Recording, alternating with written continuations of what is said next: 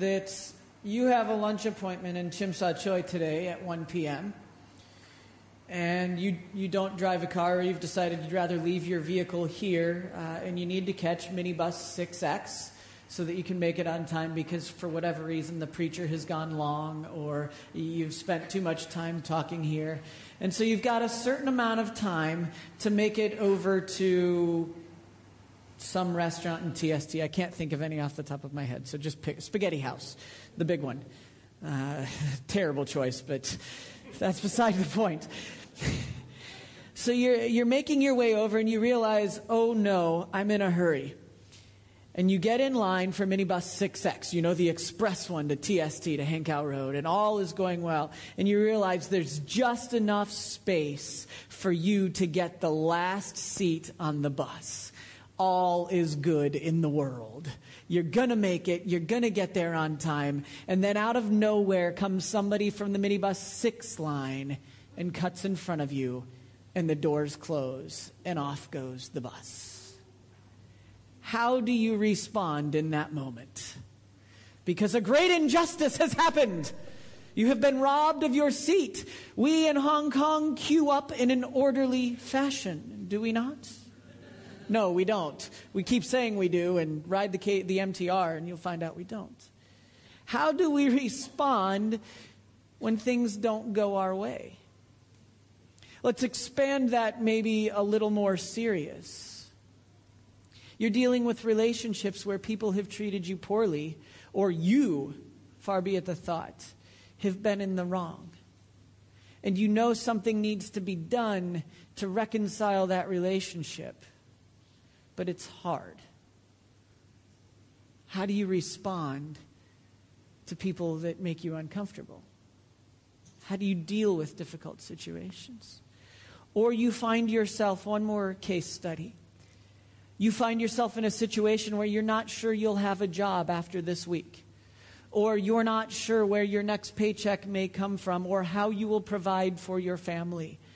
There is great need, and you were supposed to be the breadwinner. You were supposed to be the financial security blanket, let's say. And suddenly that has been torn away. Your stability is gone. And you don't know where the next meal will come. Or you don't know who to talk to. Or you don't know what's going to happen next. We find ourselves living in a world where any of those situations happen every day. We find ourselves living in a world of brokenness, of confusion, and of constant struggle for the proper response. One more case in point. Does the fact that Starbucks no longer puts snowflakes on their cups really matter? No, it really, really doesn't. Because if you really want to Christianize Christmas, Jesus shed his blood for us, and blood is red and the cups are, so there you go. But we have lost the focus of what's truly significant and begun focusing on these little things. And we've gotten ourselves up in arms over things like losing a seat when, who knows, that person might have been rushing to the birth of their first child or to the deathbed of their dying loved one. And we're ready to scream at them a new one. Now, I fully confess, I got cut off driving home yesterday and I did not respond in the way that I should have. We struggle with these things called responses, don't we? Today we get the adventure of continuing to look at how God writes our love story. Because here's what I can guarantee. Ruth didn't wake up married to the man she was married, an Israelite of all things. Because, by the way, just because Israelites weren't supposed to associate with Moabites, don't think that Moabites liked Israel a whole lot either. It went both ways. Okay, so she married out of her family clan. The Israelite, Elimelech's son, she married also out of his clan. And it's all this confusion. Then you got to think, even at that point, she's like, this isn't quite how I pictured my life. Maybe some of us have said that. But she begins to build this bond. We're not told why, but she has this very, very strong bond with her mother-in-law. Those are one of the first times sentences like that are ever said. Because that doesn't always happen in families. Mother-in-laws and daughters-in-law don't always have a strong bond. But in this case, it did. For whatever reason. We know the reason why as we follow this story. But as we got to the end of chapter one, we found the struggle. You see, Naomi and Elimelech, her husband, the mother-in-law and the father-in-law, had chosen to tell God, this is the way you're going to solve the problem of famine and of relational needs, and, and this is what we're going to do, and we're going to go toward Moab. Now, God had not, as I told you last week, specifically forbidden marriage to the Moabites. He just told them, you're not supposed to associate with them. They're not allowed to worship in the temple. And there was a long list of prohibitions. And stay away from them, because if you go toward them, you will be drawn in to worship their false gods. And that had happened at one point, and it cost twenty-four thousand Israelites their lives. Because they had adopted the pagan, the unchristian, the non-God-fearing ways of the people they said they wouldn't be influenced by. My wife and I have been talking a lot lately about this idea of compromise, of which things do we really stand firm on, and which are issues that we make about a Christmas-colored coffee cup. And how do we know the difference? Well, it always starts in the same two places. We open up this, and we ask God through the power of the Holy Spirit to guide us. And He promises He always will. When He doesn't, promises that we're always going to like the answer. But His answer is always the right one. And so I'm going to pause for a minute, and I'm going to do some advertising. You can notice up here there are, yeah, so I'm saying, five Bibles. No, don't clap. The tones were all wrong. It's just, I, I, I'm learning and trying. Anyway, there's five Bibles up here. I am a staunch believer that in this broken world we find ourselves in, we start at the Word of God. And we start in prayer. Read my Twitter feed. That's what I posted yesterday. The prayer isn't our last line of defense. It's our first. Okay? That's Oswald Chambers. I didn't say that. I'm not that smart. But in doing so, sometimes we, we say, but Mike, you've got access to all these books. And I do. I am very blessed. The church has allowed me to study and provided me the resources to do that. But if I could give you one resource, because you don't want to go spend all the money that we have spent on study libraries, I would give you a good study Bible. A good study Bible that helps you understand what some of the verses in the books of the Bible mean. And when I was in grade eight, I was twelve, and my dad handed me a red, leather-bound, really good-looking Bible. And it said on the outside of it, N I V Study Bible. I was twelve years old, and it had cost him, I remember, seventy-eight U S dollars, which was a lot of money then, and it still is today. And then I thought about it, and why did I think that was so expensive? It's a Bible! But anyway, for the next long time, quite a few years now, uh, I've been using that Bible, and you'll still see that Bible in my office. Now the pages are falling out. Uh, it lays flat, but it's got notes of me writing uh, when I was twelve, when I was fifteen, when I was twenty, when I was thirty, and all of that. And it's been time for a new one. Well, this year, the Zondervan company uh, redid the N I V Study Bible, and they uh, got the help of a guy named D A Carson, a, a wonderful uh, Christian academic professor and pastor and teacher, uh, to enlist a team to rewrite the Study Bible. And so we at A I C, the elders and I, were talking, and we feel we'd like to help anyone that is interested in studying God's Word to have access to that. So we're going to subsidize a bit of the cost of these Bibles. Not much, because if you can't afford it, you talk to me and we'll make sure you get one. But you can order these Bibles. Book Depository means free shipping. We'll do all the delivery for you. You just show up at church and we'll pass them out and whatnot. But those are there for you to take a look at after church. But then I'm going to go a step further. We're going to be continuing to look at passages in Scripture over the next year that we might not always look toward. Uh, in the springtime, toward the end times. And what does the Bible say about the end times? Then we're going to jump into Isaiah around Easter time. Not my son, but the actual book of the Bible. Then we're going to look at the full story of King David. And there's a lot there that we skip by. I would love for us to have the access to study that together. But further than that, I'm going to invite you on a journey to read through the Bible with us over the next season of time. Maybe you've already done that. Do it again. But then on Wednesday nights, come join us for prayer and Bible study, where we wrestle with the passages we've read for the past six days, and we discuss and we apply those to our lives every Wednesday night as we read through the Bible. Now, you don't have to, I fully understand. This is mine. This is the one I got. I tried to preach with this last week, and my hand hurt. It is a big Bible, so it's not ones that you necessarily carry around, but it's ones you keep next to your bed and you read before you go to sleep every night and when you get up in the morning. Or if you've got a study place at your dining table, you keep them there and you use them. You know, there's the, the, the Bible app for when you go out. Just use that. That's great. But I want to encourage you, grab a good study Bible and mark it up. It's just not the same digitally. It's just not the same to put the notes in.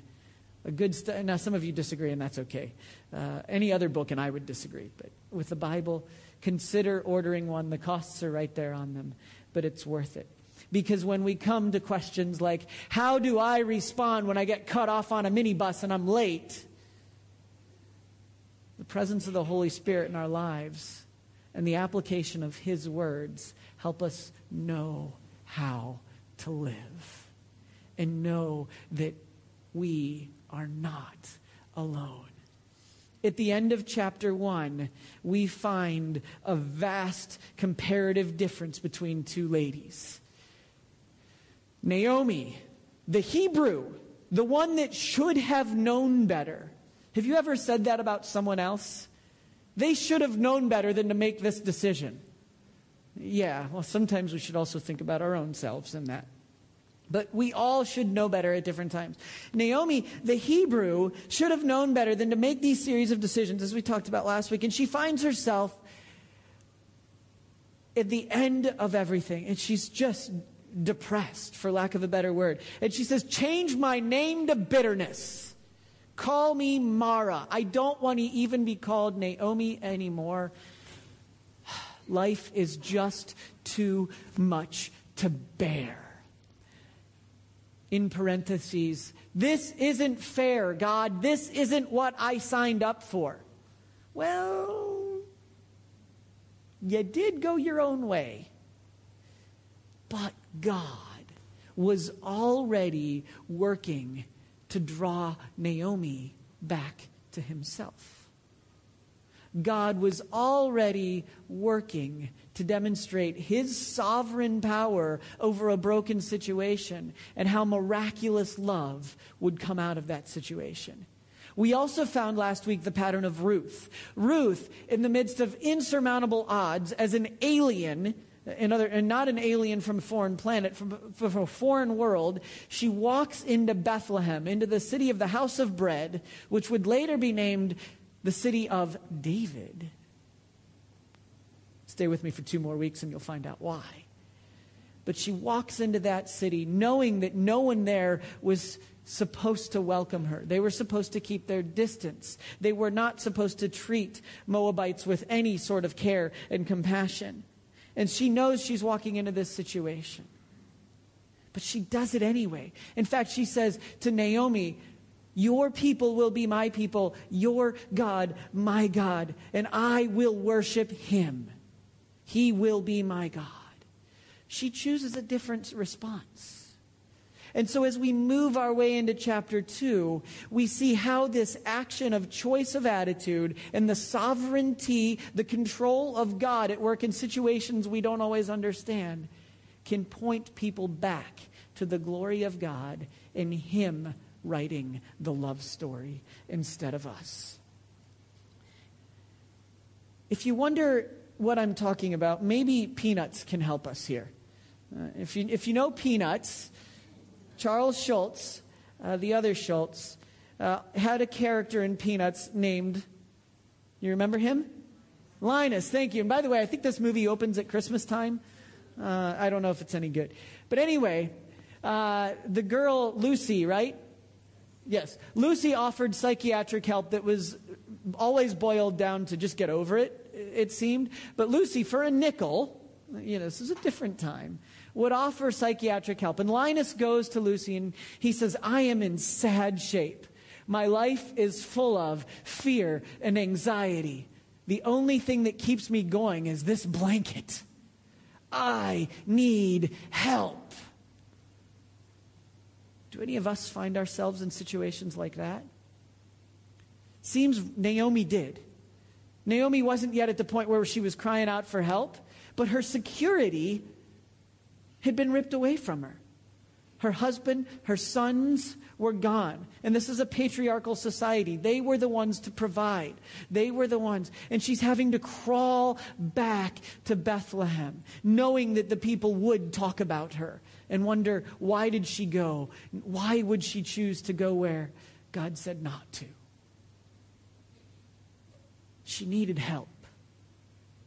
Ruth, on the other hand, look at what Ruth does.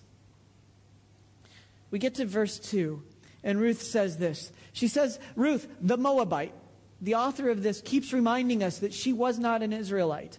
The Moabite said to Naomi, let me go to the fields and pick up leftover grain behind anyone in whose eyes I find favor. And then she goes on to say this. So she went out, or the Bible tells us this, and she entered a field and began to glean behind the harvesters.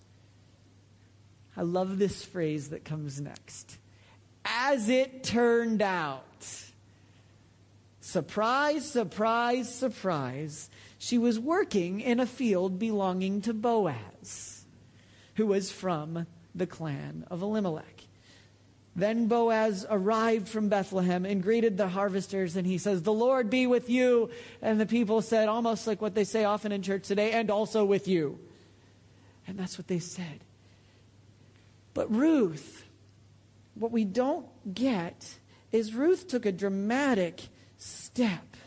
And we understand that, that she was stepping out in faith, trusting that the people who remember what we learned in Judges. This was a time when the people, this was the time of Judges where people each doing what they saw fit, what was right in their own eyes. They were not seeking after God at this point in time. This was the era of the Judges. But all the way back in Leviticus, the law told us to do this. When you reap the harvest of your land, you shall not reap your field right up to its edge. Neither shall you gather the gleanings after your harvest. And you shall not strip your vineyard bare. Neither shall you gather the fallen grapes of your vineyard. What shall you do? You should leave them for the poor and for the sojourner. A word we've been talking about a lot lately at A I C. For the alien, for the foreigner. I... am the Lord your God. And what's the underlying thing? I care for the marginalized. So what does Ruth do? Ruth says, I'm going to go out and glean. And she steps out in faith and says, even though the people of God don't seem to care much about him, I am going to step out in faith and trust that someone will follow the law of God. I'm going to step. She didn't know how this would go. And history teaches us that often these fields were very dangerous places for women. These were not safe places. They could be raped, they could be tortured, or they could be abused in many ways. But in this case, Ruth goes out and she shows up at the field of a man named Boaz, that by marriage she happened to be related to. And in that culture, when you were related to someone, it meant a whole lot. And we'll talk more about this as we progress. But it was God's providential, God's plan at work. And he continues to work that out. And look at what happens, or what we learn. You see, Ruth walked by faith. She didn't know how it would turn out, because here's a conflicting thing. She's a Moabitess, so they could treat her horribly. And likely they would have. Likely they would have talked about her, uh, treated her poorly behind her back, and she wouldn't have been safe. But her mother-in-law needed to eat. And she needed food and a way to help her mom, her mother-in-law. And so she goes out. She trusts that someone will do what the Bible, what the Torah taught. And she goes out and finds the field of, Mo, of Boaz, of all people. Sometimes the hardest thing we do is taking the right step in faith, even though we don't quite know how it will turn out. Maybe at work you've been given a decision and you know the right path to go on, but it's difficult. Would you walk by faith in that, knowing that the Lord promises to protect you and to guide you in all righteousness? Or do we try to fix it ourselves and solve it in our own way, shape, or form? What about that family member that just needs help, but we don't know how it'll turn out if we if we, we seek to fix that relationship that we haven't worked on in so long, or church member, or just friend? What will happen if I step out in faith and do what I know is the right thing to do? God says, you can trust me. Or what if I know God has called me to more, as we talked about last week, and I know the right thing to do? God says, I will never leave you nor forsake you, but you have to walk by faith. He won't force us to go. It's the amazing thing of free will. He allows us to choose whether to obey or not.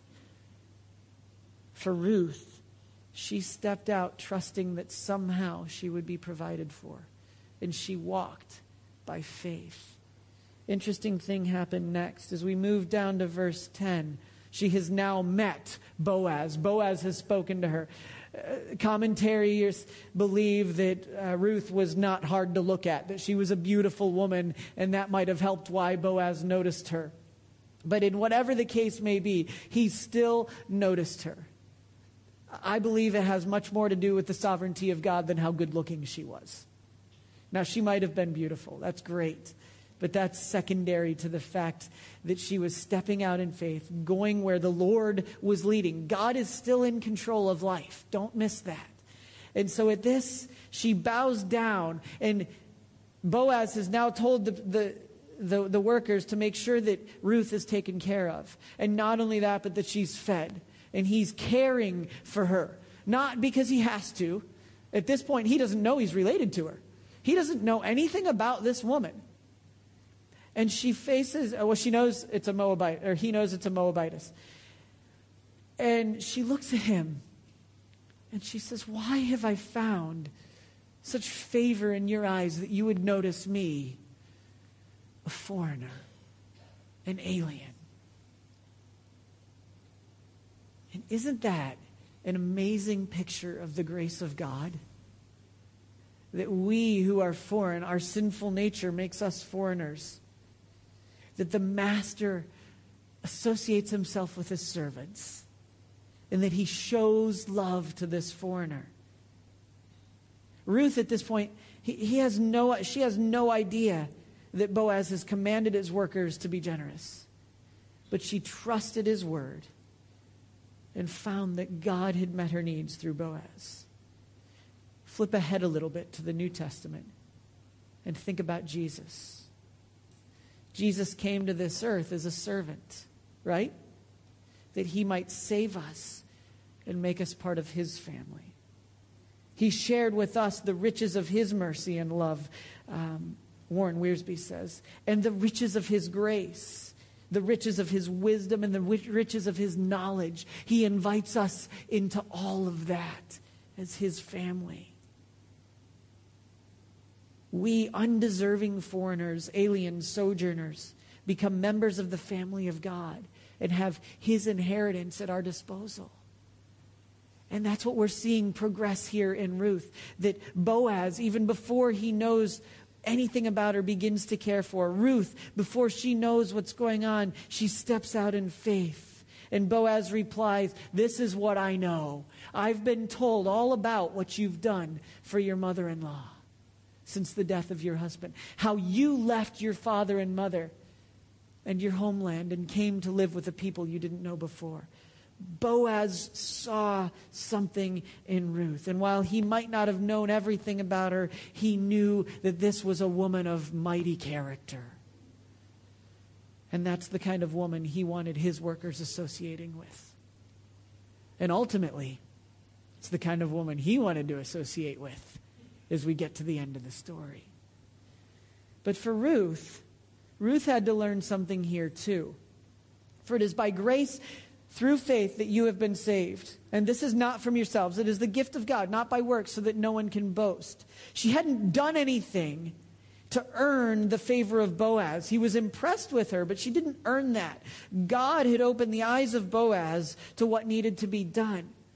But see, when we're given the offer of grace, we sometimes respond in a couple of different ways.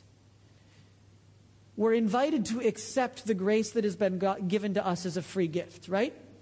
But often when it's offered, we, we do a couple of things that say, I don't, I'm not ready f- to accept full grace. What do we do? Well, we, we tend to choose shame. Oh, I'm not worthy of this. I don't deserve this. I couldn't possibly accept this or live in the grace and the freedom that God is offering me because I am too broken. And I deserve everything that has happened to me. Well, you are, in one sense, right. We deserve the punishment of hell. We deserve punishment for our actions. But that's not the gospel. The gospel is we deserve punishment for our actions, but through the goodness and grace of our almighty God and Father, He gave His Son, who knew no sin, to pay the price for our sins. And then He offered forgiveness. He offered salvation for free. And He says, you are invited to take that and to live in the fullness of my grace. Paul tells us that His grace is sufficient to meet all of our needs according to His glorious riches. We have to be willing to accept the grace of God. But right now, some of us say, I'm not worthy. I couldn't possibly, you don't understand. It's too difficult. The wounds are too deep. And we make excuses and we begin to sound more like Elimelech or Naomi, and we try to fix ourselves apart from the grace of God. And it doesn't work. And God says, here I am. I'm ready to take you on, and I'm ready to love you, and I'm ready to provide a way and a meaning and a hope and a life for you that is more than you could ever ask or imagine if you would but walk by faith and accept the free gift of grace that I offer you. Grace that says your sin, your mistakes don't define you. My love, my grace defines you. My grace is your identity. My perfection is your name. My holiness is who you are, because you're part of my family. But we have to be willing to let go of that shame that we hold on so tightly to. And that can be difficult. We've gotten used to the shame. Maybe we even hold on to it because it helps us feel sorry for ourselves. And I'm sorry to speak that bluntly. But if we let go of it, then we'd have to move forward, and that can be scary. And then we come back to walking by faith. There's the other side of the coin, too, with accepting grace, is that side of judgment. How dare God make me choose between what's right and what I want? How dare God tell me that He knows better than I do what's best for my life? How dare God put me in this position? That's not fair. I want it my way. I know we don't do that out loud. But don't we sound like that to God sometimes? And He says, I got this. I figured out how to turn a Moabite woman that nobody ever heard of into the matrilineal line of the Messiah that saves the world and conquers sin and death once for all. I dare you to try me. That's who God is. He says your struggles, He says your judgment of feeling judged isn't sufficient to get you through whatever you're struggling with. My holiness, my righteousness that was imputed to you through Jesus Christ is sufficient. I am enough. Would you but trust me? Ruth stepped out into a field, not knowing whose it was, and look at what God did. Ruth, grandmother of David. David, King David, a man after God's own heart, of whom the Messiah would come. Ruth. Who's Ruth? Ruth was a woman that followed where God led and let God write her love story. and, his, and she knew that she had to abide by grace, because we... We sometimes feel judged if we have to accept the handouts or the care of others, don't we? Or if we have to wait on God to do things His way, because I need it now. Ruth doesn't, the, Bible, the book of Ruth doesn't teach us that. The book of Ruth teaches us that Ruth waited. She went, she gleaned, and God provided miraculously. The story continues, though, because not only did Ruth have to learn to live in the moment God had placed her in and accept who she was, and then move forward by faith and accept the grace that had been offered through Boaz. But in verse fourteen, we realize that Boaz then looks to her and he says to her, "Come over here. Have some bread and dip it in the wine vinegar." If you'd read earlier, you realize also that Ruth was a hard-working woman. She didn't stop. She kept on working. She kept on going. This was a woman that everybody noticed, not just because she was a good woman, which she was, but she was a hard worker. And she wouldn't stop. She was providing for her family, her, in one sense, her adopted, married into family. And she cared deeply, and she kept going. And Boaz says, hey, hey, hey, come here. You deserve, or I want to feed you. And from his own plate, from his own table, he takes and gives her some bread to dip in wine vinegar. That doesn't taste, sound very good to me, but back then it was amazing. And again, Ruth saw the provision, the protection of God. And when she sat down, she sat down with the people of Boaz, with the harvesters. And he offered her the roasted grain. And she ate all she wanted. And what's it say next? She had some left over. Interesting side note, there was a group of people listening to a really good teacher in the New Testament. They started to get hungry because the teacher had gone long. I'm not going to do that today. And the disciples of this teacher uh, came up to him and said, "What do we do?" He said, "Bring me what you have. Five loaves and two fish." So the five loaves and the two fish come, and they sit down, they say that, and that's not a lot of food, probably small fish. It was from the Sea of Galilee, most likely, so little fish. five thousand men, it's not going to be enough. God had other plans. My grace is sufficient to meet all your needs according to His glorious riches. And you know what happened to those five thousand plus the women and children that were there? They had leftovers. Any of you ever eat leftovers? You know, you come back, you have a good dinner, then you bring it home and you have it the next day. That's awesome. Leftovers can be a great thing. Especially right now, it's American Thanksgiving in a couple weeks. Melissa picked on me because last year we made too much turkey, which you can't really do. There's always, turkey's good, but for the next two weeks I had turkey sandwich, I had turkey breakfast, I had turkey everything, and it was awesome. And then I haven't had turkey again since, so that when this year comes, I'm ready for more turkey. But you get the idea. We had leftovers, and it was great. Well, here, Ruth, who had known hunger, who knows what that fifty-mile journey from Moab back to Bethlehem was like for her. But she's hungry. We know that. And God feeds her through Boaz, not just what was enough, but more than she could have imagined. She went to work to hopefully have enough scraps to feed her mother-in-law. And God gave her out of the abundance. And He said, hey, lift up, and I got more for you. And interestingly, we see that God can be trusted with all of our needs. Here's that verse. And my God will meet all of your needs according to the riches of his glory in Christ Jesus. And again, I want to remind us of why these things happen. It's not for us alone, but it's for his glory. You may be going through difficult times, and the question will be posed to you, whose glory, comfort, and joy are you seeking? Yours or the Lord's? If we're seeking ourselves, we're going to complain to God about how not fair it is. And we're going to fight with him about what truly is righteous and acceptable in today's world. And we're going to begin to move that line we talked about last week.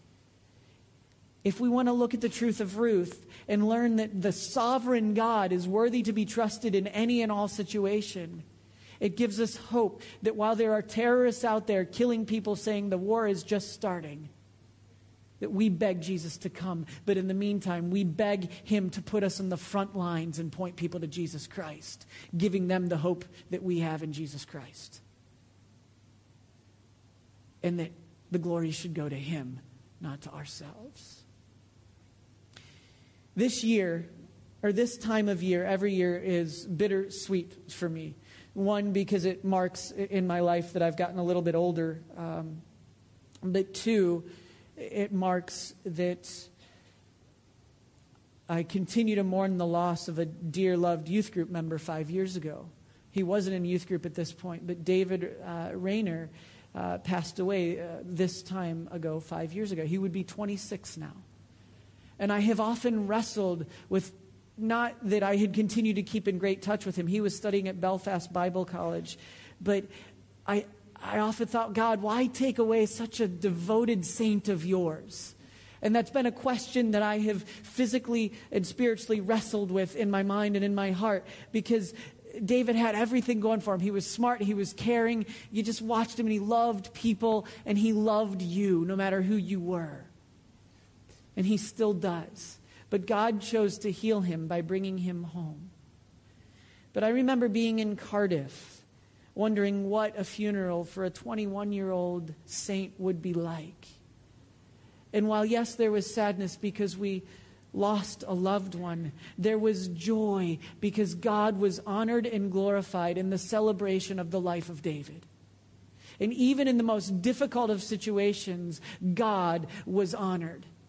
And so, by happenstance, there is no surprise, but I got to have lunch uh, earlier this week with David's dad, who happened to be back in town. And we shared about a lot of things. And five years on, his family continues to grow and follow the Lord and celebrate the life of David. Does that mean they don't miss him? Absolutely not. There is not a day goes by that that family does not miss their son and their brother. But they cling to him, cling to the Lord, knowing that God was glorified in how they celebrate and further the life that God has called them to.